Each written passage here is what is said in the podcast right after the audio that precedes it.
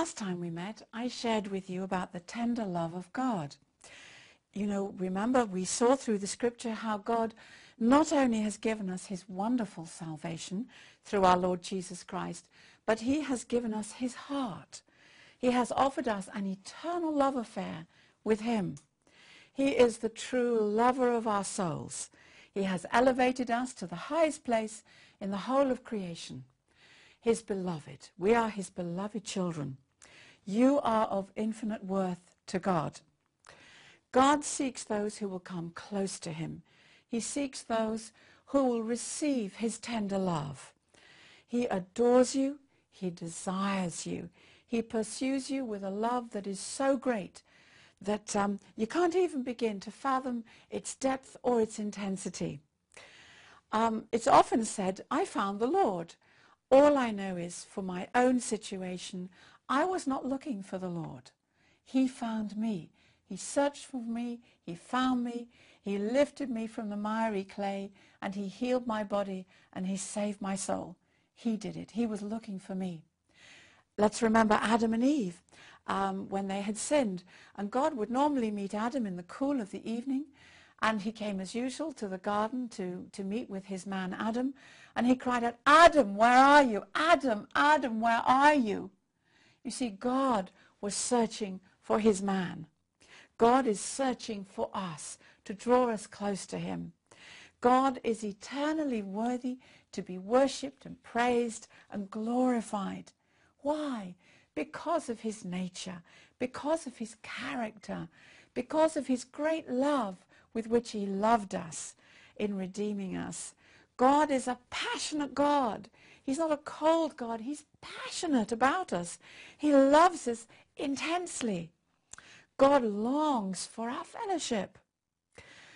In Psalm 27, verse 8, God says, um, my heart has, uh, we say, my heart has heard you say, come and talk with me. And my heart responds, Lord, I am coming. What does our praise and worship mean to God? Today I want us to explore the Bible to find out just how much it means to God, our praise and worship. You know, we have said that God longs for our fellowship. Now that raises a question. You could ask, is God lonely? Absolutely not. God is not lonely. From eternity, there has always been perfect love and unity between God the Father, God the Son, God the Holy Spirit. God is, after all, El Shaddai, the all-sufficient one.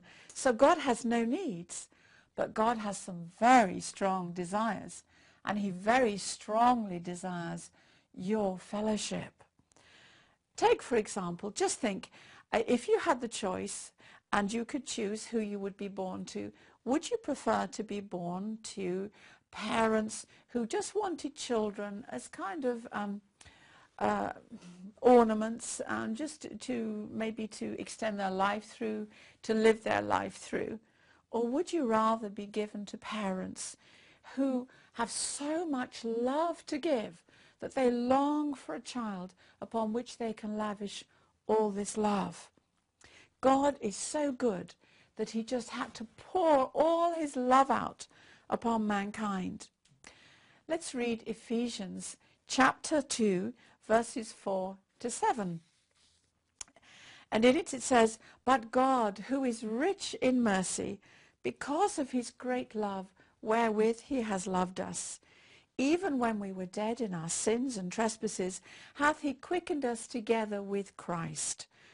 And he has raised us up together and made us to sit together in heavenly places in Christ Jesus.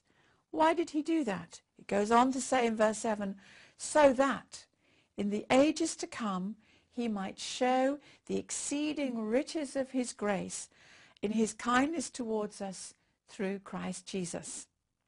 To paraphrase this in other words, it's saying, your Heavenly Father plans to spend all of eternity demonstrating his goodness, his kindness, his love to you in Christ Jesus. Shouldn't that make us want to fall down, flat on our faces and worship him? It simply amazes me that we human beings have the ability to bless such a loving creator who is, after all, the, the all-sufficient one. How amazing that our love and worship can minister and bless God who is mighty, the all-sufficient one, wonderful, generous, almighty God, and give him great pleasure. You see, God has given us a choice. He allows us to choose to love him or not to love him. And God has put within us the ability to love him in return. One of the greatest pleasures of love is the ability to give love as well as receive it. When Derek and I got engaged, I remember we had great joy in giving one another presents. How frustrating it would be if you dearly love someone and they continuously give to you, but there's absolutely no way you can respond. You just, that would be awful. So you see, God has put within us the ability to reciprocate the, the love that he pours upon us. How does he enable us to reciprocate? By being able to bless him and minister to him in return. But God will never ever force you to love him. By giving us free will, God has made himself vulnerable to, um, to sinful mankind. You see, he's given us the choice, as I said. And we can choose to love him and respond to him, or we can just turn our back and refuse his love. And we break his heart. And you might ask, is it possible to break God's heart? Let's look at the scriptures. I want us to turn to Hosea chapter 11, verse 3 and verse 8. It was I who taught Israel how to walk, leading him by the hand. But he doesn't know or even care that it was I who took care of him. Oh, how can I give you up, Israel? How can I let you go? My heart is torn within me. My compassion overflows. That tells us very clearly that God's heart is torn within him. God has feelings. Let me ask you two questions. Are you going to break his heart by withholding your love from him? Or will you be determined to give him all the love of your heart, your fellowship, your companionship? Will you listen to Deuteronomy chapter 6 verses 4 and 5. Hear, O Israel, the Lord our God, the Lord is one. And you shall love the Lord your God with all your heart, with all your soul, and with all your might. Are you going to love God with all your heart, with all your soul, and with all your might? Consider the potential that our love has to bless our Creator. Now let's look at Isaiah chapter 43, verse 24. Here God is speaking about the nation of Israel and the terrible way they had rejected him. But Israel wasn't alone in her rejection of God. People are rejecting God every day of creation. Every day we're rejecting him. I rejected him. I turned my back on him. But he searched for me. And in Isaiah 43:24, God is speaking to Israel and he says, You have bought me no sweet cane with money, neither have you filled me with the fat of your sacrifices. That word filled doesn't mean a great deal to us, but if you look at the, the, the full meaning of the Hebrew, that word filled means to saturate. It means to make drunk. It means to water abundantly. It means to quench the thirst. Now, if the Old Testament sacrifices had the potential to do those things for God, how much more must God be affected by the love and worship arising from the hearts of his children whose hearts are full of love for him? Just consider the effect it has on God. It fills his heart it saturates him. It intoxicates him. It waters him abundantly. It quenches his thirst. Have you ever been really thirsty? I have. I had food poisoning and I couldn't keep any fluids down. And I remember I was so thirsty that my tongue literally stuck to the roof of my mouth. And all I could think of was water, water. And the bliss and the wonder of being able to have my first drink, it quenched my thirst. That is a little bit of how God feels when we worship him and we love him. It seems amazing to me that God actually has a desire and a thirst for the worship and the praise that only we can give him, that only you can give him, that only I can give him. Doesn't that stir us to the very depths of our being? Let me paint you a word picture.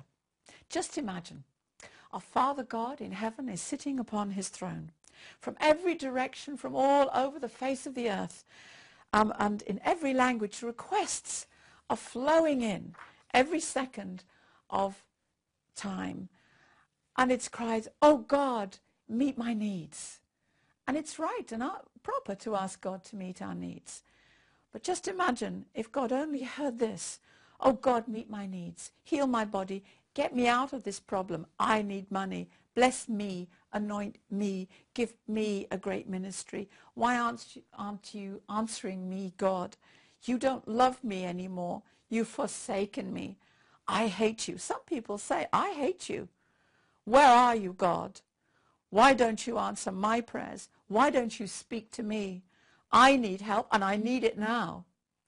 Words of cursing and blaspheming and demanding from petulant children uh, mixed together with all the voices. And on and on and on it goes until suddenly a soft voice is heard, so very different from the rest. And it's saying, sweet and wonderful Father, I come to you in Jesus' name. I'm not here to ask you for anything, Father.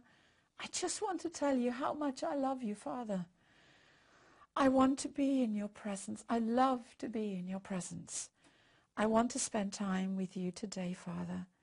I appreciate you more than I could ever tell you. Father, you are the center of my universe. You are everything I have ever desired or dreamed of. I come to lay all of my love, all of my life at your feet. I bless you, precious Father. I worship you with all my heart. Where's that voice coming from? It sounds the most beautiful music in the ears of our Heavenly Father. Sweet incense to all his senses the most refreshing voice that he's heard in his throne room. He looks, he looks, he sees you. He cannot act fast enough to come and take up residence in the midst of your worship. You could be alone in your kitchen. You could be in your living room. You could be anywhere. And you are worshipping him from the heart. God comes and takes up residence in your praise and worship wherever you are. Psalm 22 verse 3 tells us, And thou art holy, thou that dwellest amidst the praises of Israel. In other words, God comes with his manifest presence and love to take up residence as you worship him. Let's consider, what does our loving worship do to God? It blesses him immensely, immeasurably. It gives him enormous and tremendous pleasure. And when we bless God, he blesses us in return. I remember that um, I'd been shopping in Oxford and I was utterly exhausted. I mean, some people are sort of very bright-eyed and bushy-tailed when they finish their shopping. And um, I'm just exhausted. And I remember I had to wait in a very long queue for the bus and then you're kind of pushing and poking. You've got all your shopping and I got on the bus and I fought my way to a kind of a secluded seat if there's any such thing. And I sat down with all my shopping and I just felt really quite unwell. And I remember just closing my eyes from everything that was going on around me. And I just bowed my head and inside myself I said, oh, Father, I love you. You are the strength of my life. You are the love of my life. I love you. I adore you. I bless you. Oh, I just want to praise you and thank you. You are my life. You are my strength, Lord. Not a word was coming out of my mouth at that point. And do you know the most amazing thing happened? And I honestly didn't expect it. I felt power rising from the very depth of my being. And it was the power of God that flooded me. And all the exhaustion, all the weariness, all the, the unwellness just disappeared. And I felt full of life and strength. I was absolutely amazed. God had come to dwell in the midst of little old me, my praise and worship, on a bus, a housewife having done her shopping. Oh, I will never, ever forget that as long as I live. You see, I used to think that God sat in heaven and he thought, well, it's good for her, you know, so we'll let her carry on um, because it's good for her. But I'm a little bit bored. Um, that couldn't be further from the truth, you know. I mean, just as an illustration, have you ever been talking to someone, and then you see their eyes glazed over, and they're kind of looking over the top of your head, and you feel that they're saying, well, you know, it's good for her to talk, but, you know, this is frightfully boring. And I used to think that God was like that. That, as I said, couldn't be further from the truth, because God is not bored when we are worshipping him and loving him. He is not indifferent to us. He mm. is not unmoved by it all. And God isn't thinking, well, yeah, this is doing her good, so I'll let her carry on. I'll just endure this. As I said before, no, no, a thousand times no. God delights in, he revels in our worship. It brings him joy. It brings him blessing. It absolutely thrills him. If you knew that there was something that God really wanted and you could give it to him, would you withhold it or would you give it to him? God makes himself available to us every moment of every day. Isn't it marvelous that God, we can have direct access to God any moment wherever we are? Have you, I'm not sure if I've shared this with you, but have you ever telephoned a company and you don't get to speak to a person and, you know, you have to go through these different numbers. If you want this, press number one, press number two. And then you think, oh, joy, you know, I'm, I'm going to speak to a person. And then you've got another thing, lot of things that you've, you've got to go through. And then you hear this little voice that says, um, you are in a queue. Um, thank you. Please hold the line. And do you know, I have actually spent up to 20 minutes, 30 minutes once when I really needed to get through. I still didn't get through because I was still in a queue. I honestly thought actually they'd pulled the plug and gone home. And it's not like that with God. We have instant access. Isn't that simply amazing? We mustn't take it for granted. It's so easy to take all God's blessings for granted. And I do pray, as I pray for myself, I pray for you, that God will open our eyes to see his love, to see him reaching out for us, to see his blessings in our lives. So our hearts will be full of praise and thanksgiving. So as I said, God makes himself available to us every minute of every day. I wanted you to pray mm. with me. You know, I gave you this word picture about a sweet voice saying, Father, I love you. I would like us to pray that together. Would you pray after me? I'll say it in short sentences. And I would ask you to just close your eyes, everything that's going on around you, turn your back on that problem, turn your back on that need, and just close your eyes and picture the Lord. Picture your Heavenly Father who is just got his arms outstretched for you. You know, I used to love to sit on my daddy's knee, put my arms around him, and put my face in his neck and just say, Daddy, I love you. Let's do that. with our wonderful Heavenly Father. Sweet, wonderful Heavenly Father, I come to you in Jesus' name. Father, I'm not here to ask you for anything. I just want to tell you how much I love you.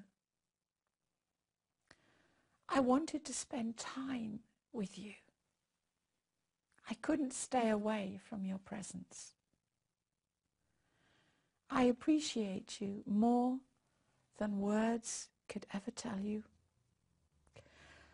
Father, you are the very center of my universe. You are everything I have ever desired. You are everything I have ever dreamed of. I come to lay my life down before you. I lay all the love in my heart before you. I thank you, precious Father, that I can bless you with my love. I bless you, precious Father. I worship you with all my heart. My heart has heard you say, come and talk with me. And my heart responds, Lord, I am coming. I just feel so moved that the Father God, even as we're speaking together, as I'm joining you in your home, that his presence is overshadowing you as you reach out in your heart. So God is pouring in his love and he will show you and tell you exactly what to do in that problem that is facing you. God has a wonderful future for you. He has a very, very special plan for you. And he will lead you one step at a time. And as you spend time in his presence and you come close to him, he will draw close to you. You might say, where do I start? The Psalms are a very, very good place to start as we read as David shared the depth of his love and his heart with God. You could make those words your words. You may not even feel tremendous feeling, but you know, God is a God with feelings. He's given us feelings, and they are perfectly valid. So any lack of feeling is only temporary. And as you take your place and you have that special time, you see, I have a trysting place with the Lord. And it's a special armchair that I go to and I kneel before it and I bury my head in all the cushions and I feel that I'm just with my Heavenly Father. Just spend that time with him and tell him how very much you love him, how much you appreciate him. You could start with practical things, like I thank you that I have a roof over my head. I thank you that I have food to eat. I thank you that I have friends. I thank you that I have a job. I thank you for the clothes on my back. And then you can start thanking God. Thank you for saving me. Thank you for redeeming me. Thank you for filling me with your Holy Spirit. Thank you, Father, for Jesus Christ, your precious Son. Amen.